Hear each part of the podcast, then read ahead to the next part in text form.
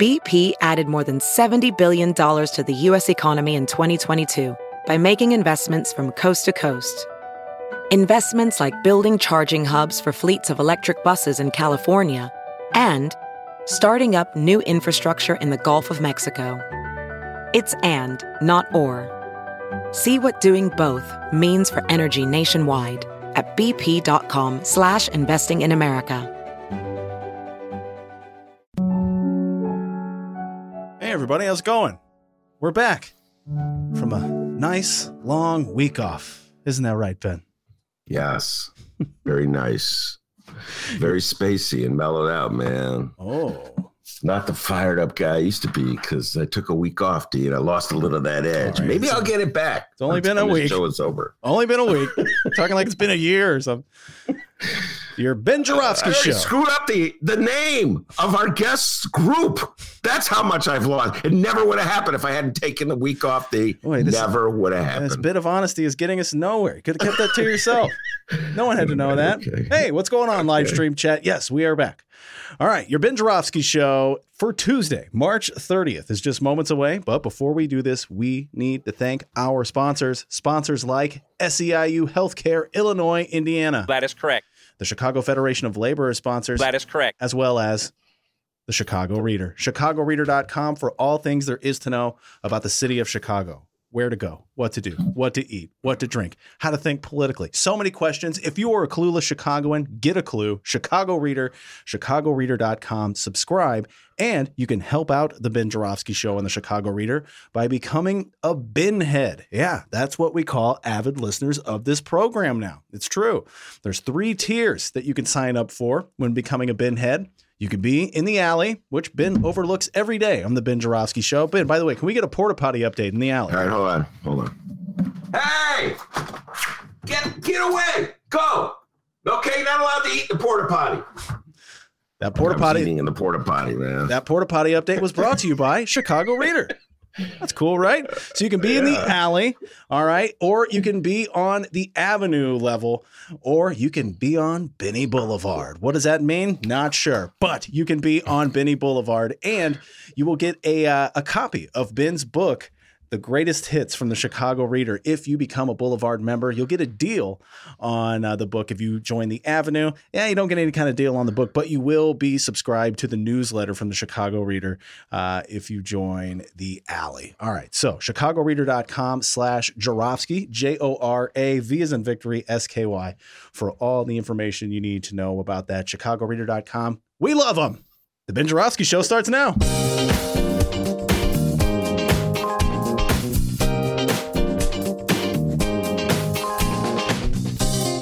Tuesday, March 30th, and live from my new apartment and, well, his same old attic. This is the Ben Joravsky Show.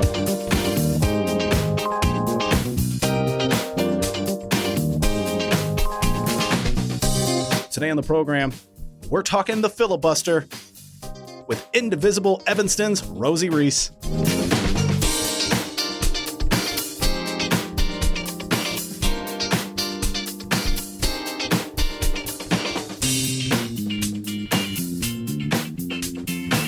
And now your host, Chicago Reader columnist, Ben Joravsky.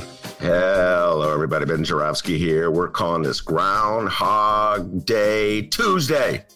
And here's why. Because nothing ever changes. That's why. Okay, let me back up. Yes, as Dennis said, we've been gone on a much needed, much deserved week off. Dennis looks tanned and rested. He spent the week skiing in the Rockies, Rocky Mountain High, and all that. I did not do that.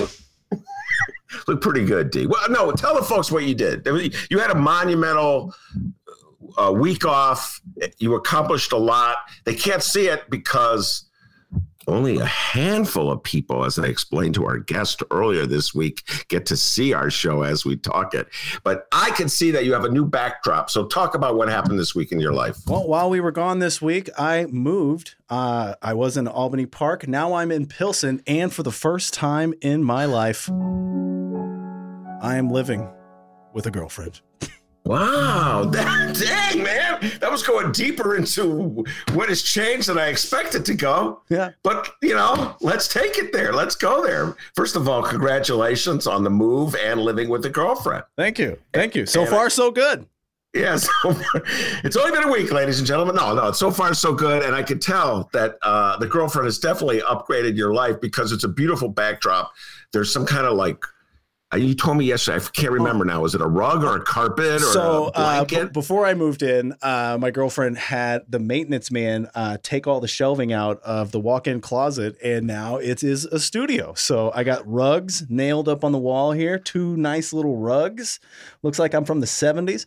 Uh, and then uh, I got more soundproofing to do. But yeah, new digs here. Yeah. So we're gonna get the video going. Uh, that's coming up very shortly, by the way. Yeah. And speaking of new digs, hold. I, I got a new microphone.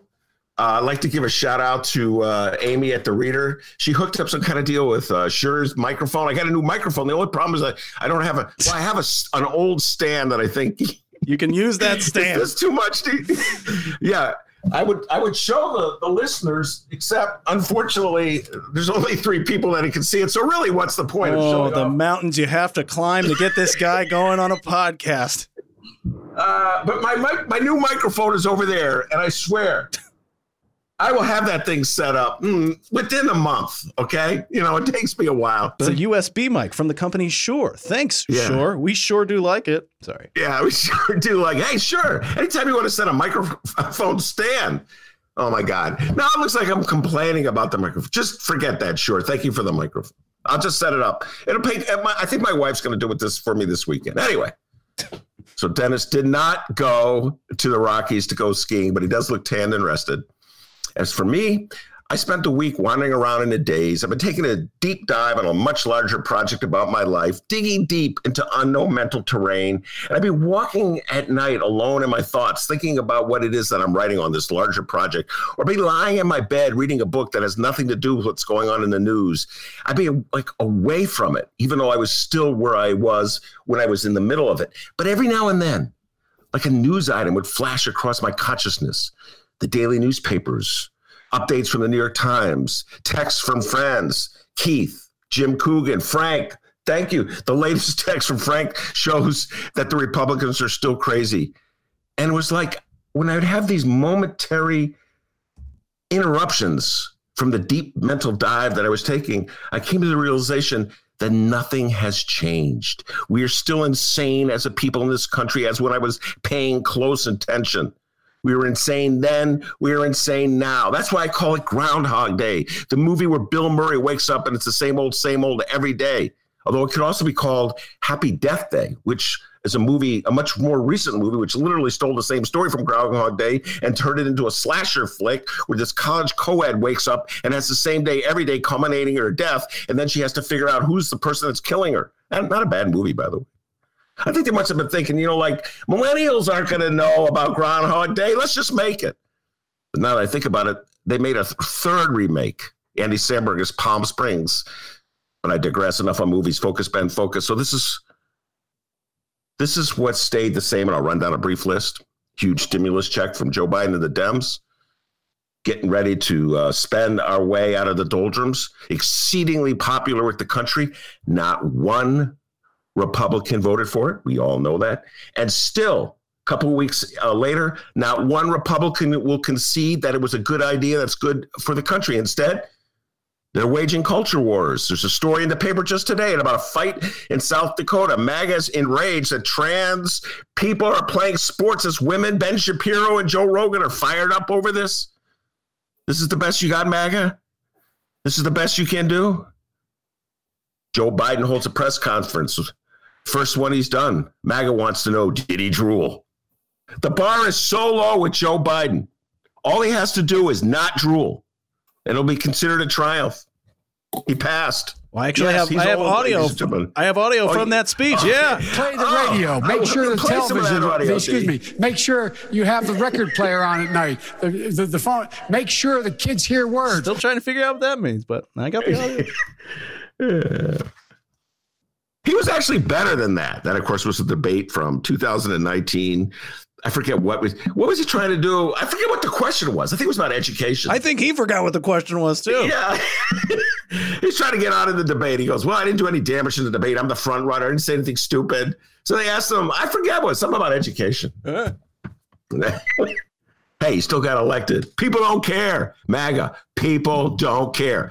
The guy you had running the country, Donald Trump, was insane, and they'll take the guy who's a little loopy. They don't care. That was the big issue for MAGA, though. Every now and then, my thoughts would be interrupted by a report about the ship stuck in the Suez Canal, which is a serious situation. Don't get me wrong, but it's as close as we came this year to that alligator story in the Humboldt Humboldt Park Lagoon. Remember that one day? Oh, do I miss 2019? My favorite story of the summer. You know, like updates, breathless updates. Can they get the alligator out of the lagoon? Well, this was like, can they get that boat out of the uh, Suez Canal? I've like seen a whole lot of catfish, some turtles. Uh, no gators yet, though. No gators yet. That ship's still in the in the Suez Canal. They finally got it out. But it was a departure from the carnage. Updates uh, from the scene. And speaking of the carnage, unspeakable slaughter continues.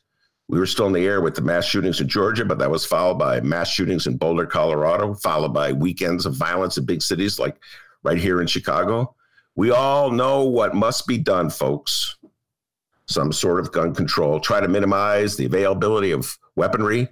But there will not be gun control until we get rid of gerrymandering. Gerrymandering is a situation where they guarantee the election and the re election of batshit crazy Republicans by packing Democrats into a handful of districts and spreading out the Republicans to maximize their strength. We need fair congressional maps. I know what you're thinking. You're thinking, Ben, how could you be for fair maps when you spent the last two to three weeks writing and talking how you're against fair maps? I know I'm starting to sound a little like John Kerry. I was for it before I was against it, or I was against it before I was for it. But no, I am for fair maps nationwide, not just in Illinois. I want real fair maps as opposed to the Illinois version, which would take the lunatics who are not in power in the state and give them more power under the guise of fairness. Speaking of lunatics, the virus is surging. We told you it was. Well, I shouldn't say surging. The fear is that it will be a surge, a resurge. People don't wear their masks. Everywhere I go, it's like a party. I'm like the old man. I feel like the party pooper. I'm watching the news and they're, they're showing party college kids down in Florida partying in the streets. No one's wearing a mask. I'm like some old man. Put your masks on. Yeah, you're like some old man. Yeah, you're like. Dennis is like, they're kids. They want to party. Let them party. Finally, my absolute favorite story of the week. Sidney Powell, the batshit crazy lawyer for Trump, the one who tag teamed with Rudy Giuliani to espouse the most insane theories about the presidential election of 2020. I don't know if you saw this, folks. I would have been talking about it all week had it been on the air last week. She had all these insane theories about the Dominion voting machines, somehow or other. Those voting machines have been programmed, according to Sidney Powell, to convert Trump votes into Biden votes. And so that even though the vote count showed that Biden won by 7 million, if you take away the votes, that the Dominion machine flipped, Trump would have won. Well, Dominion sued her and her lawyer filed a response to the suit, says that Dominion's lawsuit against her, claiming they've been defamed, has no merit because, get ready for this, ladies and gentlemen, no reasonable person would believe the batshit crazy theories she espoused. That's her defense. No reasonable person would believe it, so she should be free to say whatever she wants. Oh, yeah? Well, if no one believes it, tell me, Sidney Powell, why at this moment do we have Republican legislators across the country proposing laws to make it harder for Democrats to vote, especially black people? Their justification is they want to keep other elections from being stolen, even though this election wasn't stolen. So they create a non existent problem, the made up theft of an election, and they create a solution, in quotes, that makes it harder for people to vote, which will only cause more problems. So, if no reasonable person believes that the theories that the election was stolen, why are they creating all these laws? Why did Trump spend the last three months crying theft? Why did they hold a Stop the Steal rally in Washington on the January 6th? Why did MAGA storm the Capitol to undo the so-called theft? Remember, Sidney Powell said no reasonable people. So huge parts of the country are still in the hands of unreasonable people. Like I said, ladies and gentlemen, nothing's changed. We got a great show today, everybody. Rosie Rees will be here. Yes, that Rosie Rees from Indivisible Evanston. Not Indivisible Chicago, Indivisible. We've had people from Indivisible Chicago on, but this is Indivisible Evanston. But I am going to, D, I'm going to let the cat out of the bag in oh, this one. Can we hear it? Okay, hold on. Yeah. also, also, you said you were uh, earlier in your intro. You were digging deep. Can we get a new sound effect in the archive? Can we hear digging deep? oh, with a shovel or uh, uh, like a? Hey, my name's not on the banner. That's a sound effect. That's good. We That's have, good. That's digging uh, deep, guys. A DJ production uh, genius Nate is listening. He's like, "Wow, damn, that's good sound effects." That's me digging deep into my mind. That's a place you don't want to go, D. Hey, you do not want to go digging deep into my mind. For any new listeners, can we hear a flip flopping? I still got it. Just making sure. I take a week off. I still got it. Hey, B-E-Z. You hear those? You hear those sound effects, W-B-E-Z? Come on, man. Should hire me or your production staff. Still burning that bridge, huh? eh, why not? I told you nothing's changed. Anyway, I was talking to my good friend Lenny uh, from Indivisible Chicago, and she said, Look, if you want to have the expert on filibuster, and I do want to talk to filibuster, I believe the Dems uh, should man and woman it up and get rid of that uh, filibuster, at least I don't know. We could talk about all the different ways, the variations. Anyway, she said you got to talk to Rosie. She knows it inside and out. So I reached out, cut a deal, and we're going to bring her on the show uh, in a little while. Before we do, I just want to do uh, a news update. The my favorite local story, um, because it's so Chicago. Uh, that's been unfolding the whole week I was gone. Has to do with the Loretto Hospital, the West Side Hospital, uh, which got a huge supply. I don't know how huge it was, but I got a supply of the vaccines in order to immunize people in the uh, surrounding Austin area, a poor area. Uh, the notion was that uh, the people in this community of Austin were hit high, hardest uh, by the virus, and so you should get them the vaccines, put them at the head of the line, so to speak.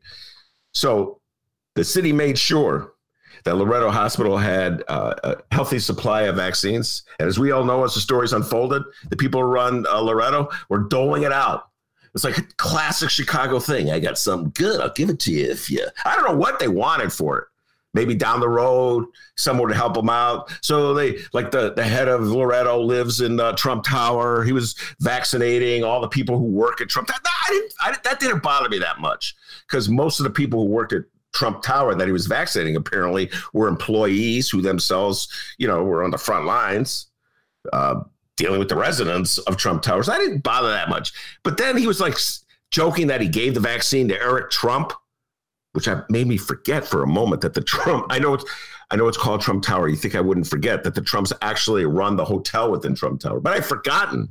I thought they just put their name on the building and fled Chicago and left us with that horrifically ugly sign over the Chicago River. Anyway, so the story keeps coming out every day. So it's a new group every day. So judges, Cook County judges were given the vaccine, even though they're not a vulnerable, particularly vulnerable group. I mean, they're not me- meeting in courtrooms anymore. It's all virtual. What else? Other like politicians. Every day it seems like a new group, clouted group was getting the vaccine. Everyone in Chicago shocked, outraged, typical. I'm like, guys, this is what I've been trying to tell you forever. This is how they do it in Chicago. You've heard of Robin Hood, and Chicago's reverse Robin Hood. We got something that's supposed to be for poor people, for people who uh, need a ha- help, uh, particularly because they're most exposed. Let's give it to rich people and clouted people. It's called the TIF program. Same thing, tax increment finance. I'm talking and writing about it for years.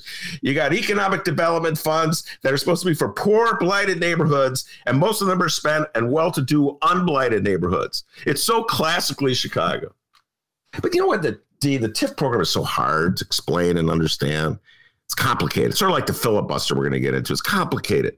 So the lesson that Chicago power brokers have learned is that if you really want to get away with some grand form of municipal larceny, if you really want to like take some money or funds or resources that are for poor people and give it to your wealthy crony friends, what you do is you have to concoct a program that's so complicated, nobody will understand it. Except for one, one lunatic who writes for the Chicago Reader and has a podcast. And then, because he's pretty much the only guy who talks about it, everyone thinks he's crazy. Oh, there you go again with that TIF talk. Oh, freaking lunatic. You loser. You're in the attic with Dennis, who's actually now in a palatial palace somewhere in Pilsen. So even you are not hanging around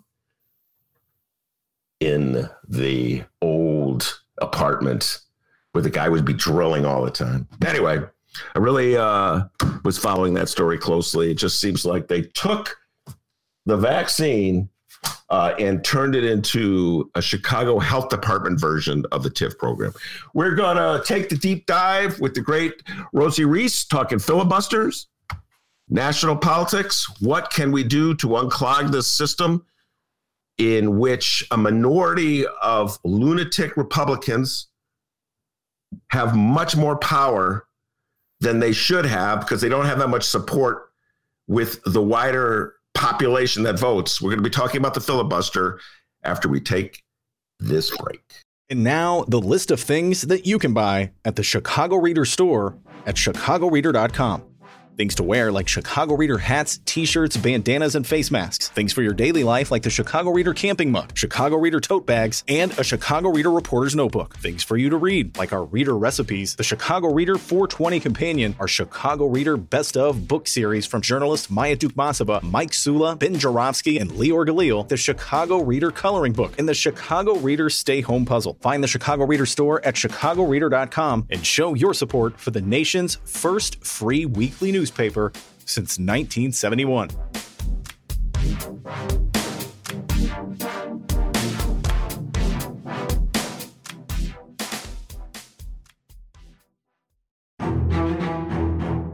Welcome back to the Ben Joravsky Show, live from my apartment and his attic.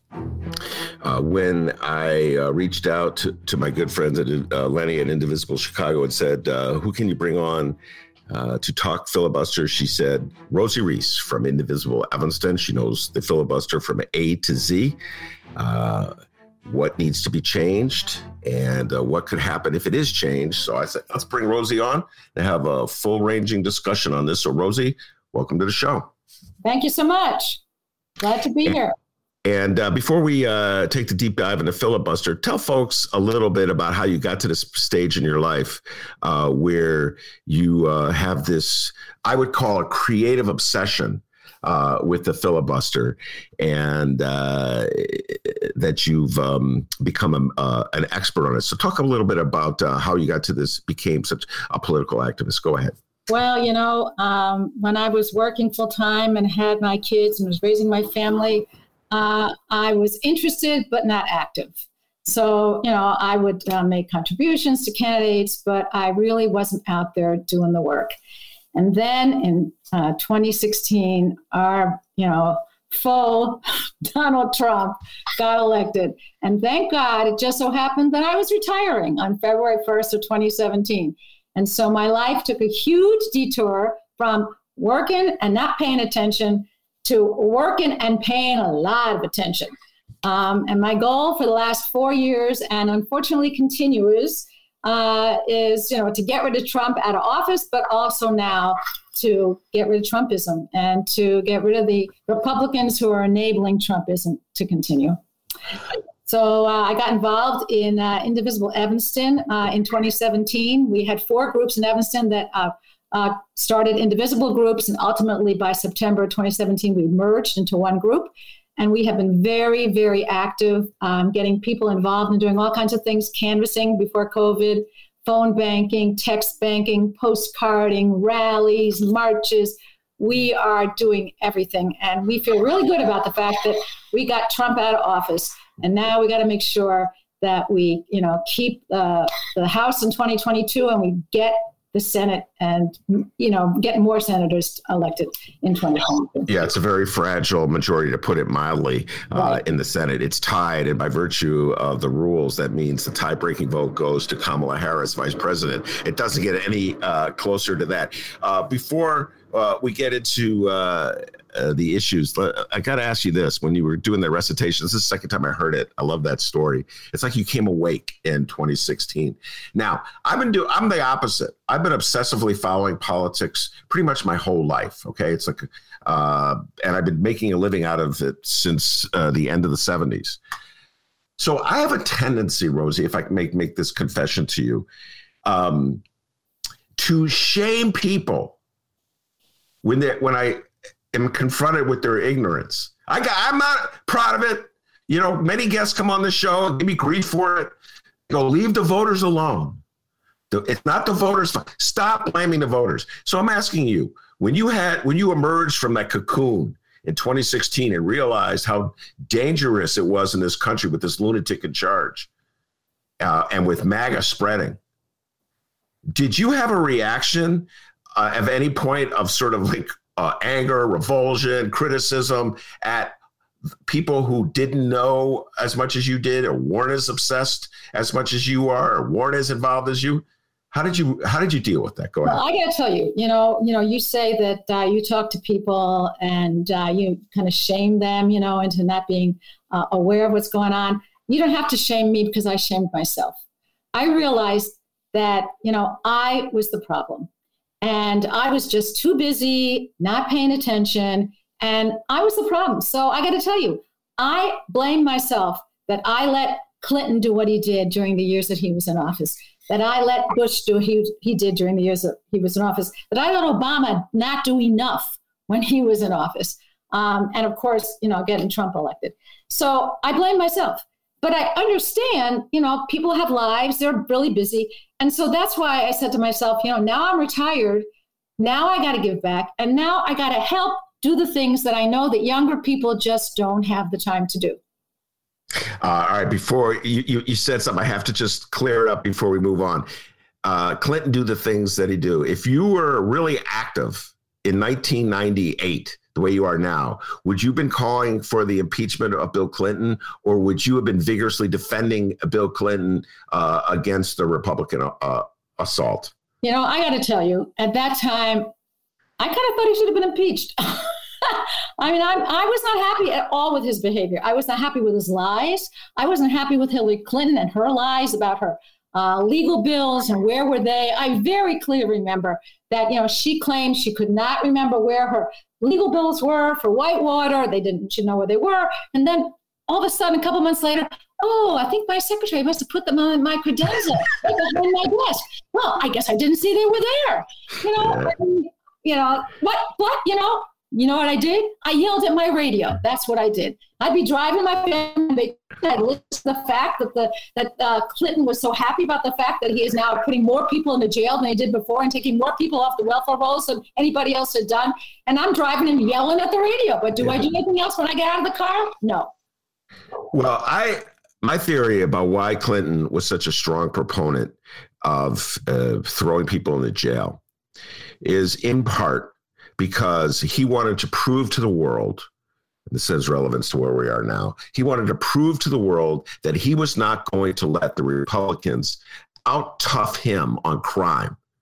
That he was still reacting to the Reagan uh, landslide of 1984, where the Republicans painted the Democrats as soft in crime. And he was determined and this was the the prevailing thought in the Republican Party back, uh, excuse me, the Democratic Party back then, Rosie. It's the prevailing thought of Clinton uh, and uh, Rahm Emanuel that in order to be victorious, we have to move away from the notion that we're a party that cares about the people who are in our party, and we have to sort of uh, imitate Republicans, and that's kind of what Bill Clinton was doing.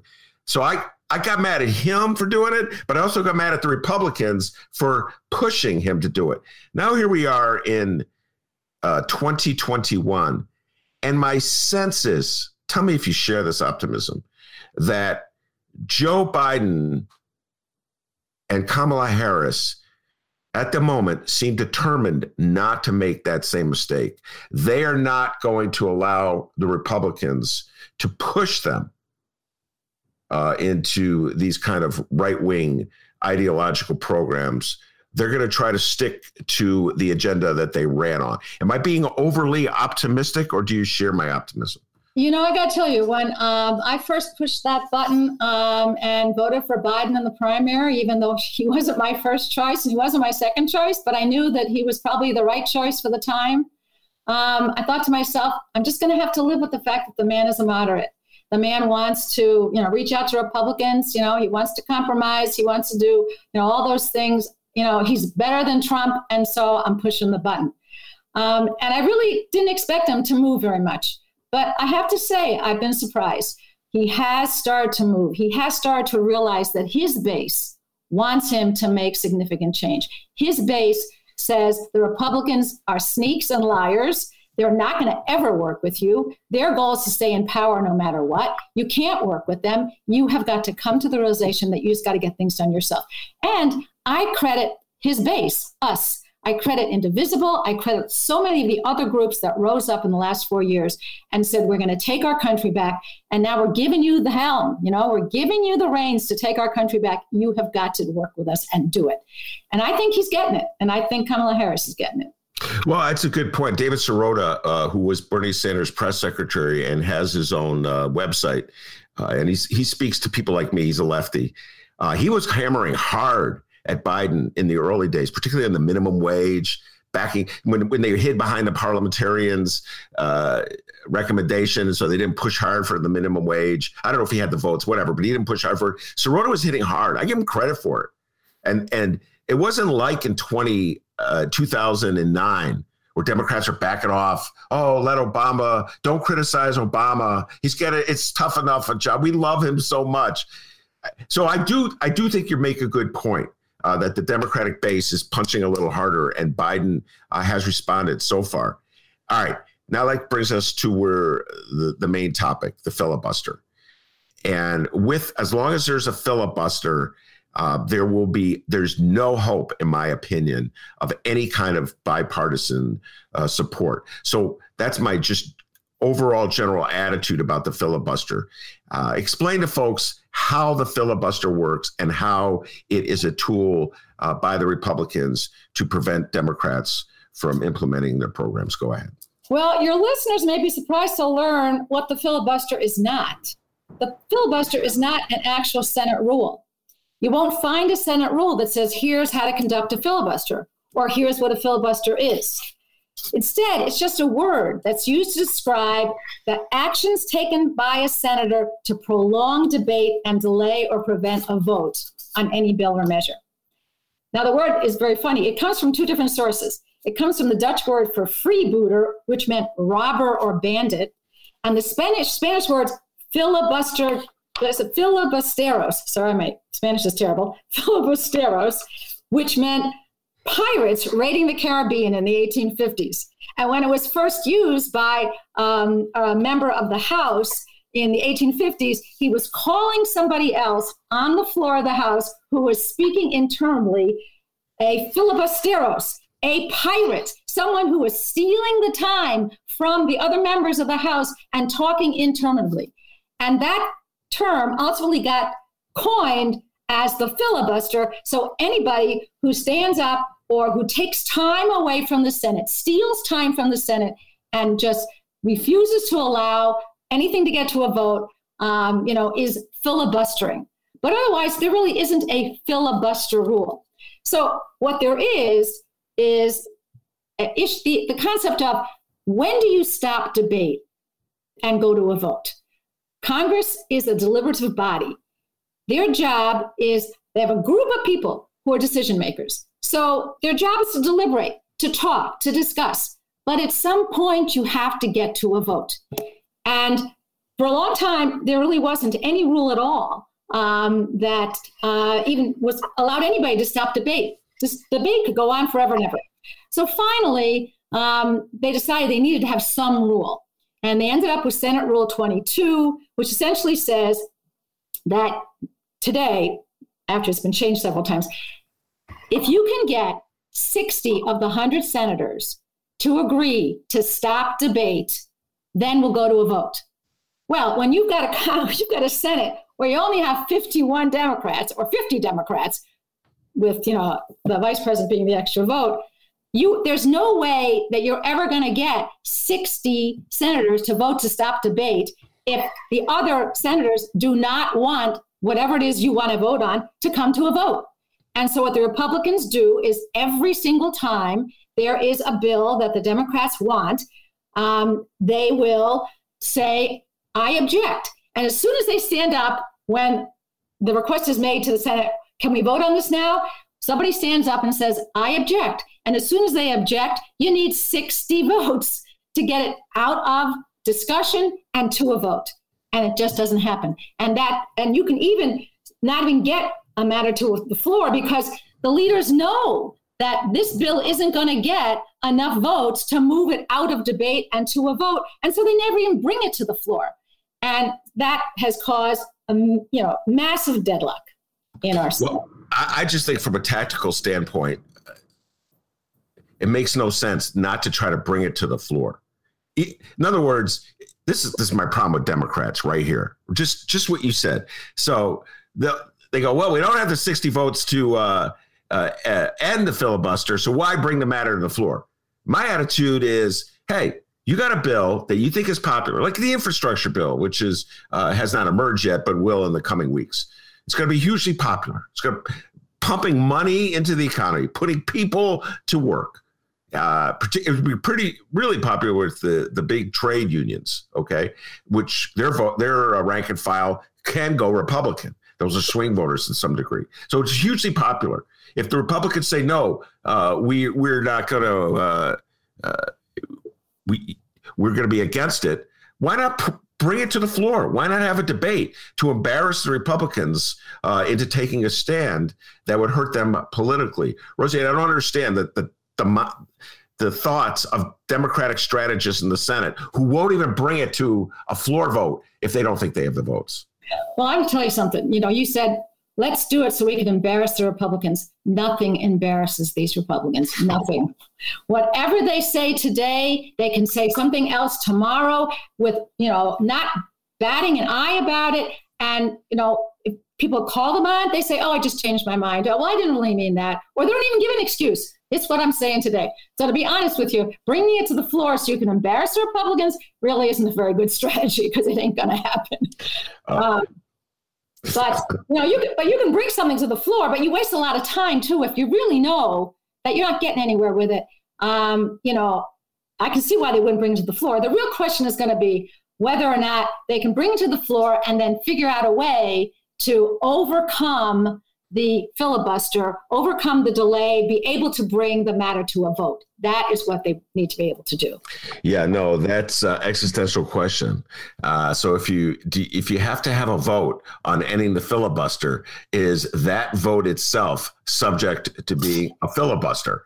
Yeah, and- I'll tell you why. Because uh, Rule 22 itself, which is the rule that says um, that you need 60 uh, votes of the senators to end debate also says you need 67 senators or two thirds of the senators who are present at the time the motion comes up to vote to stop debate on whether or not you should change the rule.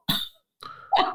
So you can really filibuster the change of the rule that allows the filibuster. so, how can Biden, Schumer, and the Democrats get around this? Well, there are a couple options uh, that have been suggested. Uh, one is to use the nuclear option, uh, quote unquote, is called, you know, generically the nuclear option. It's very complicated, and it's really a procedure that has been used in the past to get around um, the 60 votes uh, requirement for ending debate. They did it uh, in order to only need a majority vote to end the debate for nominations for federal judgeships. They did it for nominations of Supreme Court justices, and they did it for the um, nominations for um, executive uh, office positions. But you essentially what it, what it, it's very complicated, but essentially what you do is um, when when you know someone raises a motion to end the debate um, and the motion is not carried because you don't have 60 people, then a senator stands up and says to the presiding officer of the Senate, which would be the vice president, uh, I challenge, I challenge that rule. And then the presiding officer says, Well, you can't challenge the rule because the rule says you need 60 votes. You didn't get 60 votes, you can't do it. Then they say, Okay, I want to appeal your decision on my challenge. And an appeal only requires wow. votes. okay. So then you appeal it. Uh, then there's a vote on the appeal. You get 51 people to say, You're right, that rule isn't very good anymore for this particular bill. We're going to get rid of it for this particular bill. Then you have a new motion. Okay, now I move again to end debate. This time, you only need 51 people to vote for ending debate because you have uh, changed the rule for this particular bill. Then that becomes a precedent for the next kind of bill that's like this one. And now you have the right to end debate with 51 votes. Hmm. But it's kind of piecemeal, right? It only happens with each bill that happens to come up, and then another bill that's very much like it.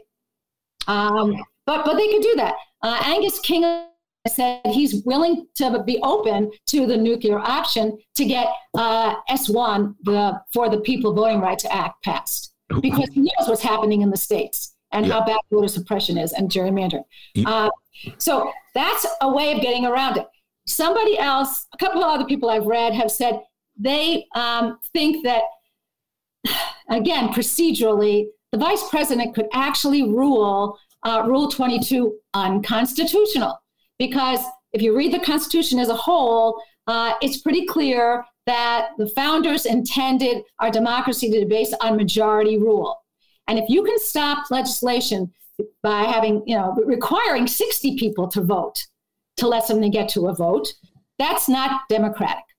And so if you ever do the nuclear option and uh, you challenge Rule 22, um, then the presiding officer, uh, instead of saying, I deny your challenge would say, I like your challenge. I agree with you. Rule 22 is unconstitutional. I'm ruling it unconstitutional. And now we're down to 51 votes. So that's another option. But all these things are relatively drastic uh, because there is the Senate rule that, you know, debate can't be ended unless you have a certain number of votes. Well, uh, by the way, that was a great riff. Thank you very much for going on it. Uh, and it seems, uh, based on your riff, pretty obvious to me that the filibuster is not a, a set in stone, and you can get around it with that procedural matter. Uh, and I know if the roles are reversed, and we're we're going to get into the difference between Democrats and Republicans. I know if the roles reverse uh, and the Republicans held the power that the Democrats had, and they wanted to yield it to wield it, excuse me, they would use that procedural matter on every single bill. Boom, boom, boom down the line. And this gets back no to- question. There's no question in my mind about it. And I think, you know, that is what, you know, progressives are doing when we talk to Biden and we say to him, you know what, Jess, you got to get that stiff back. You just you got to start acting like Republicans. Although we don't like the way they act, right? You got to be careful about how far you go to the dark side, right? But I mean, there are things we certainly can do, and we just have to do them. There's no question in my mind. Well, it's like being fair maps. I'm we're going to tangent here. I, I, agree. We should, in a perfect world, have fair maps in every state of the union, uh, but we don't.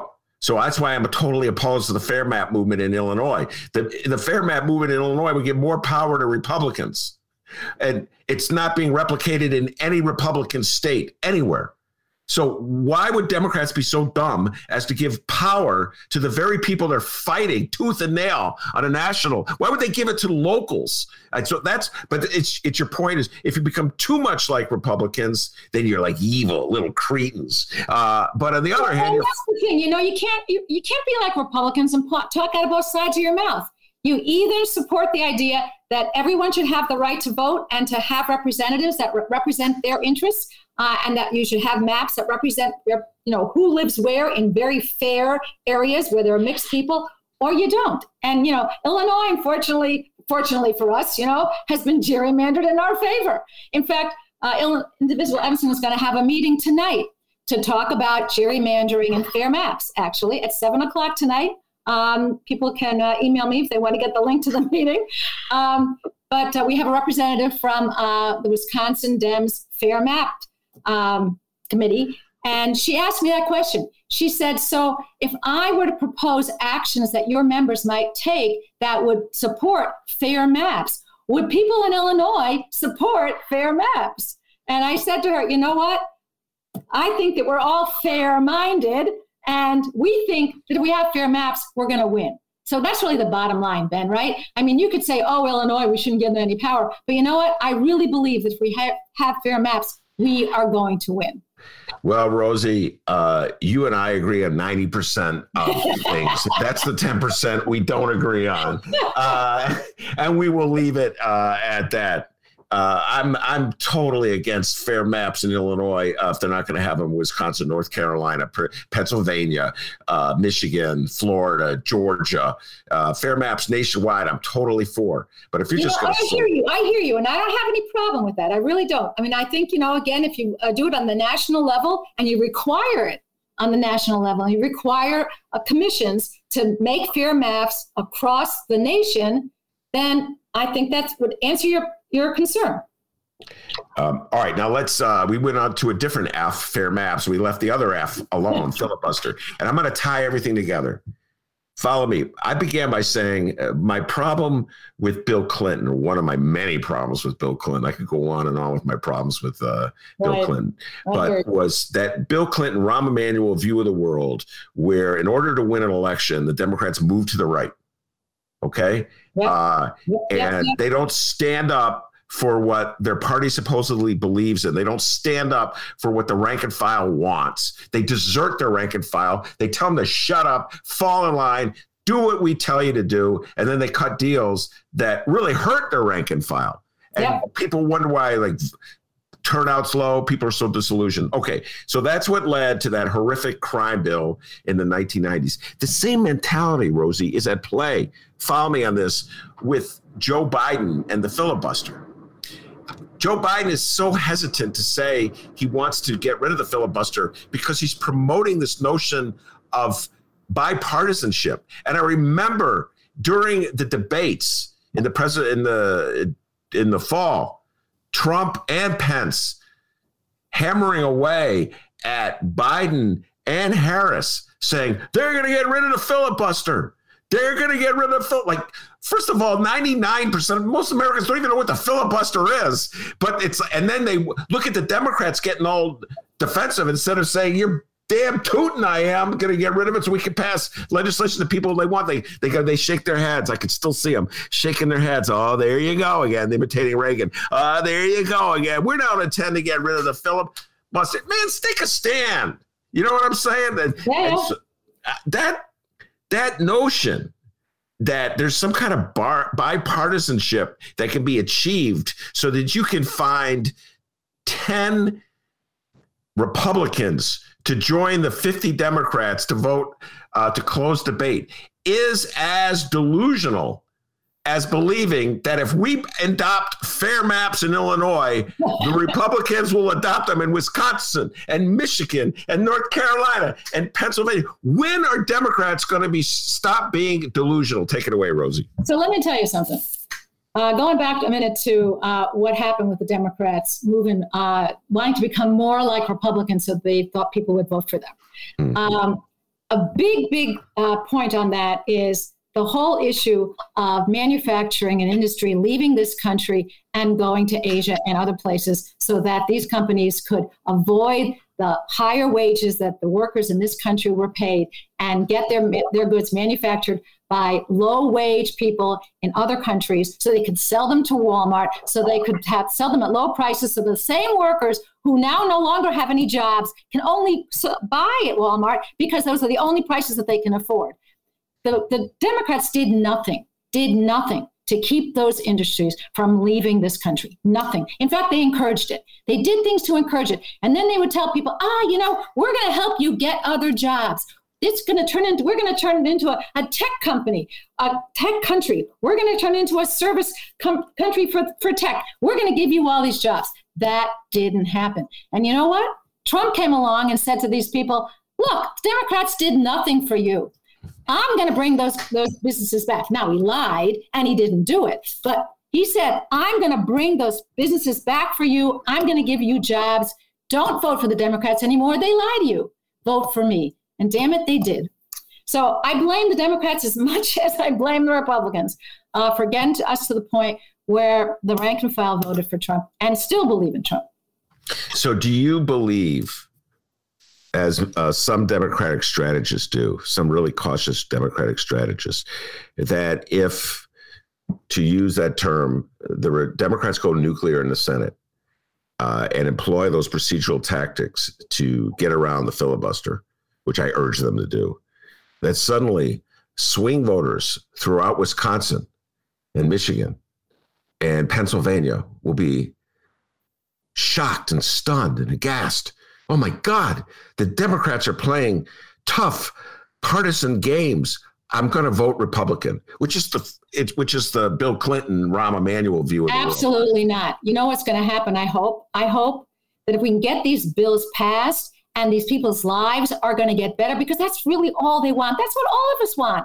We want to be able to live in an equitable society where we have a fair chance to make a living, to support our families, to you know, worship as we want, etc. That's what we want. And if the Democrats can deliver that in the next two years, and if we can keep, you know, the, the Congress in 2022 and have the next two years to continue to deliver this, I think we're going to turn people back. But they they left us because we didn't fill our promises. We did not fulfill what we promised them we would do. We've got to do that now. All right, so let's uh, uh, talk about it. What the Democrats should use to filibuster uh, evasion tactics to pass those Everything. procedural tactics. All right. Uh, Voting rights, getting rid of gerrymandering, immigration reform, climate change, child care supplements, infrastructure. Have I left something out? is there is there one above above all others that would like really set the tone that you would urge uh, Biden and Schumer and Harris and uh, Nancy Pelosi and all the others to uh, put the spotlight on that you think would really give momentum to the Democrats? If you had like like I said, this will be a fight. And the Republicans will be this. They think they can succeed at this. So if it's an issue that has widespread support, it'll hurt the Republicans. So is there one issue above all others that you think the Democrats should highlight? You know, they've already done it. They've already passed the COVID Relief Act, which a lot, a lot of people like. A lot of people like that. They're getting checks in the mail again, um, which the, the uh, Republicans didn't want to do. Um, but to go back to something you said much earlier in the program about how the Republicans um, uh, keep saying that the COVID relief bill was a terrible thing and they didn't support it. Actually, some Republicans went right to their constituents immediately yes. and told them, "Oh, look, we have what, look what happened. Now you have all these great benefits for small businesses. Look what we did for you. They didn't even vote for it, but now they're taking credit for it. Look what we've done for you." Um, so COVID relief, I think, is something that they were able to do, which is good, and, and they didn't need the um, Philip they didn't, need uh, to get rid of the filibuster to do because they had budget reconciliation. Um, but infrastructure, I think infrastructure, the two different uh, prongs of their infrastructure plan is going to make a huge difference in this country. It's going to give broadband to rural America. And that is a really, really big thing, which because then broadband will attract business. One of the reasons a lot of areas in this country don't have business anymore is because there's no broadband and people will not move their businesses to places where there's no broadband. So broadband is really, really important. They're going to get broadband. They're going to get infrastructure. They're going to get their potholes filled. And I got to tell you, you know how in Chicago it was really important to get the votes and fill the potholes? Well, we're going to fill the potholes across the entire country, and then we're going to get votes for it. So I think, if anything, that's one of the things that they really need to get rid of the filibuster for to do.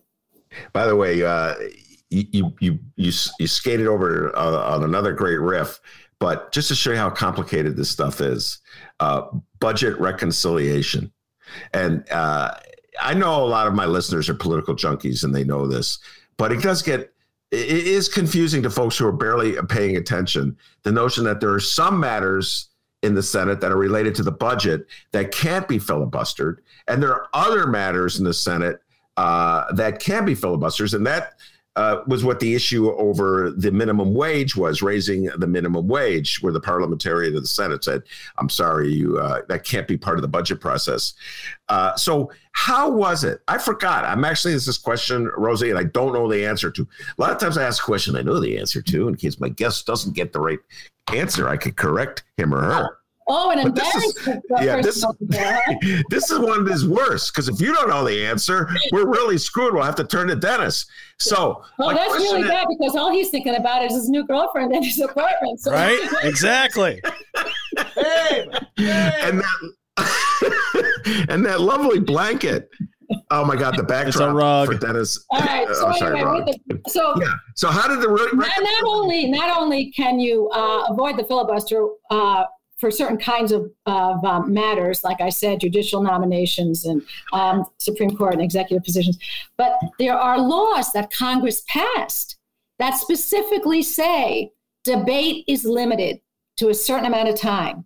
And so you can't have anybody debate forever on it because it's already limited. There's no vote needed. You don't need a vote to end debate so you can go to a vote because the law itself says debate is li- limited for budgetary matters. Somehow, a long time ago, and I don't remember when this was passed, but long enough ago where the Republicans and the Democrats actually kind of got together sometimes and agreed on things, they passed a law that said for these particular kinds of things, you have to have limited debate. And I think they did it because they realized they would absolutely get nothing done if they at least didn't do the money parts of their job. Yeah.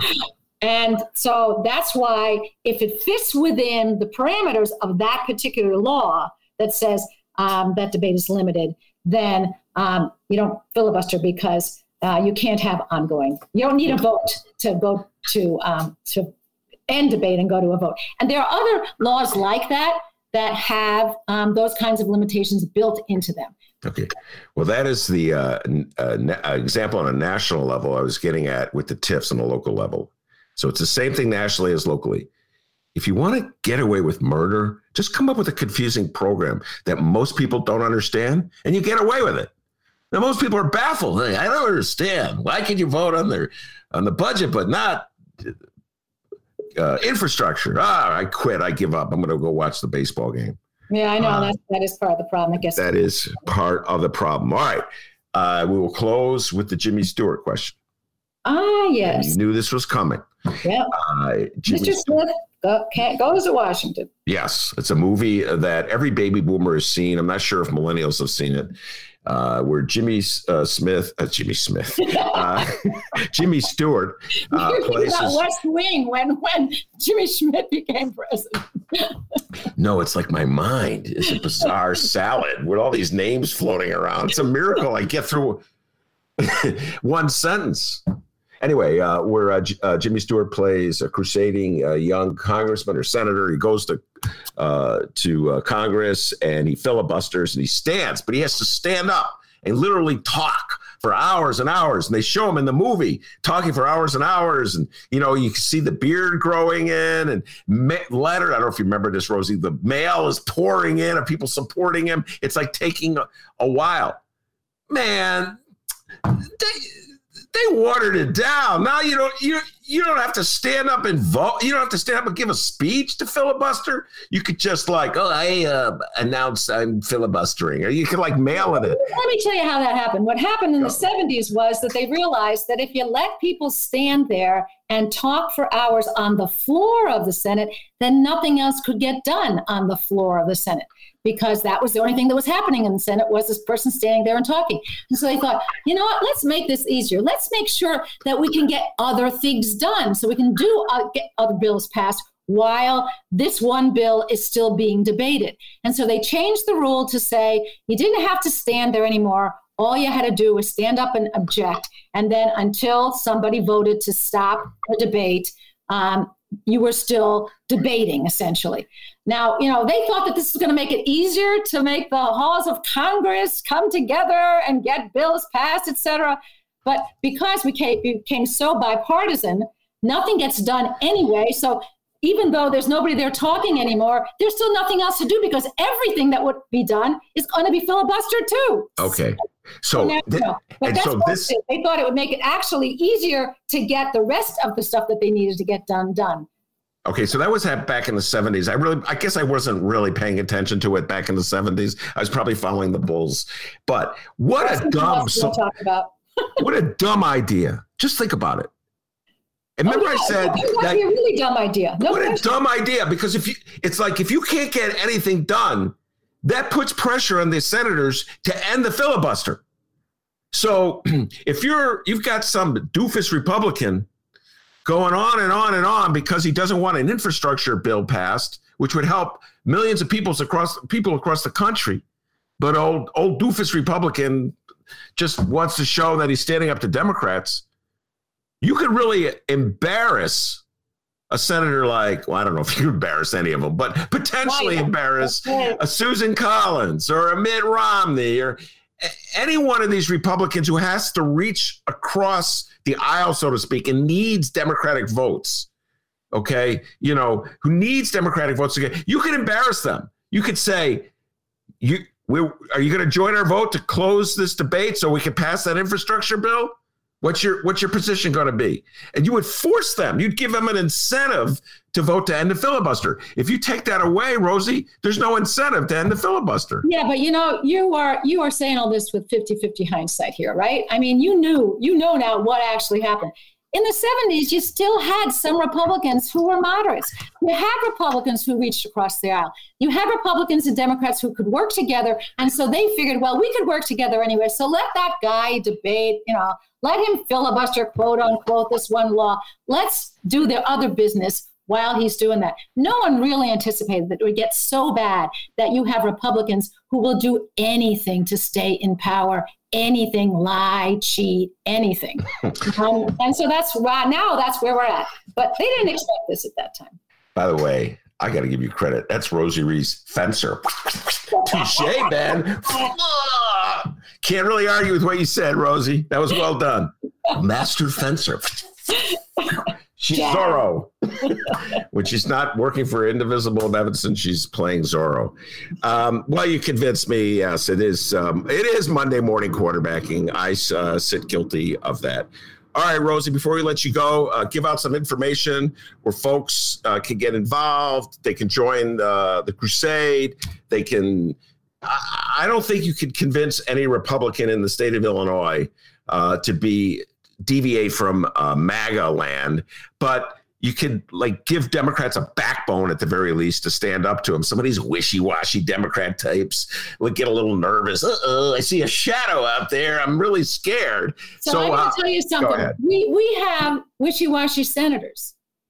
We Senator Duckworth has not yet come out and said that she's in favor of getting rid of, or even changing the filibuster. She is still sitting on the fence. Dick Durbin, until last week, was on the fence about the filibuster. Now he's finally come out. And I have to tell you, I think some of it has to do with our pushing him. Indivisible Chicago, Indivisible Evanston, other indivisible groups um, have been pressuring him, and both of them uh, to change their minds about the filibuster. So I recommend to your listeners to get on the phone, to get on the website, to email these people, and to let them know that you want a change in the filibuster and demand it. And the more people that do that, they listen. And the good thing is, when they have a lot of emails, they can get on the floor of the Senate and they can say, look, I have all these people who want me to do this. So, you know what? I can't back down anymore. It gives them cover. So that's one thing we need to do. We, Indivisible Evanston, working with um, the Democrats in the 46th and 48th wards, are sending postcards to uh, voters in Arizona so they can contact Kyrsten Sinema and tell her to change her mind about the filibuster. You can get um, postcards from us if you go to 2744 Eastwood Avenue in Evanston and pick up postcards on my friend Candace Davis's front porch. Uh, write these postcards to the Arizona voters, urge them to contact Sinema and tell her that the filibuster needs to change. And um, you know, there we also are having, uh, like I said, a meeting tonight uh, about fair maps. which maybe Ben, you need to absolutely listen to. you, I'll listen to. You don't want me there. Ben, you need to come and ask our speakers the question that you raise on this show. Uh, I'm like, yeah. Like, how could how you guys? How would you? Why would you adopt a program that hurts us unless Republicans are willing to do the same in Wisconsin? I I do not understand the. Let's leave the fair map thing alone for the moment. Uh, and I just don't believe the Democrats. I, I think J.B. Pritzker is, you know, he act he, he acts really amiable and nice and like he's thinking about it, but I. I think it's going in one ear and out the other because J.B. Pritzker is a is too smart to fall for this fair map nonsense in the state of Anyway, that's me speaking. Uh, Rosie's like, oh my God, there he goes again. Can we get off the subject? All right, Rosie, thank you so much for coming on. You're an outstanding guest, uh, and you know your filibuster stuff uh, inside out. We're going to bring you back because uh, this is not going anywhere. Uh, I, I, do believe, I'm going to make a prediction. I believe that Joe Biden uh, will take a particular issue and if he sees that it's going to be filibustered, he'll move to uh, get around it with the procedural matter. And I believe Tammy Duckworth will fall in line on that. She'll say, "Well, it's this issue." You know, this one, but that's the that's the little strategy they'll cook up. It'll be this one issue. Uh, you kind of laid it out on the show. Uh, then the issue will will Manchin in West Virginia go for it? Will I believe he will? Will Sinema in Arizona go for it? That's the one. I'm not quite sure. We'll have to see how this um, Send those postcards. Come pick up those postcards from 2744 Eastwood Avenue in Evanston. Write to voters in Arizona. Get Chris, Kyrsten Sinema to change your mind. All right. Thank you very much, Rosie. Appreciate Thank you very much for having me. All Bye-bye. right, D. Uh, that's Rosie Rees from Indivisible Evanston. Uh, any updates, Rosie. any new information, Do you want to? Rosie, Rosie, Rosie. Yeah.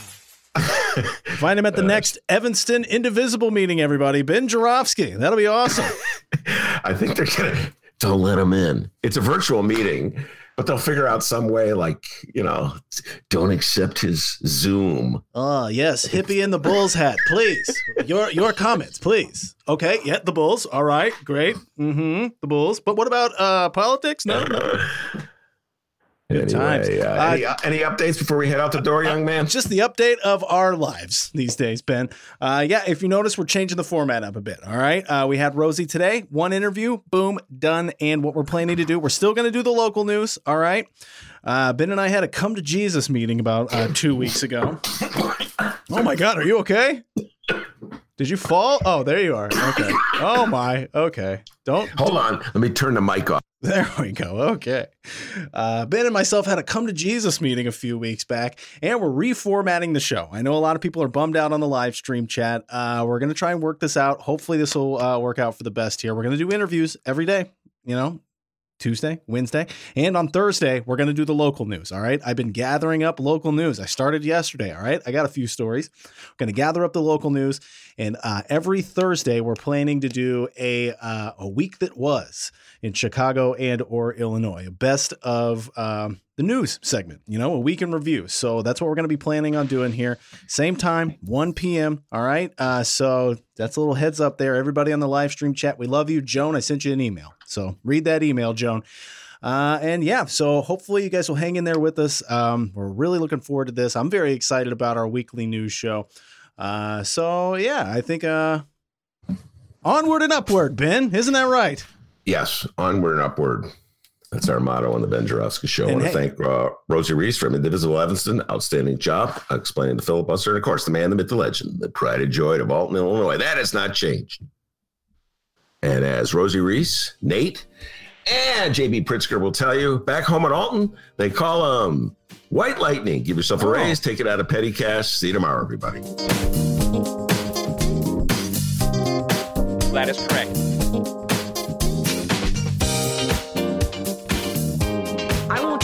around.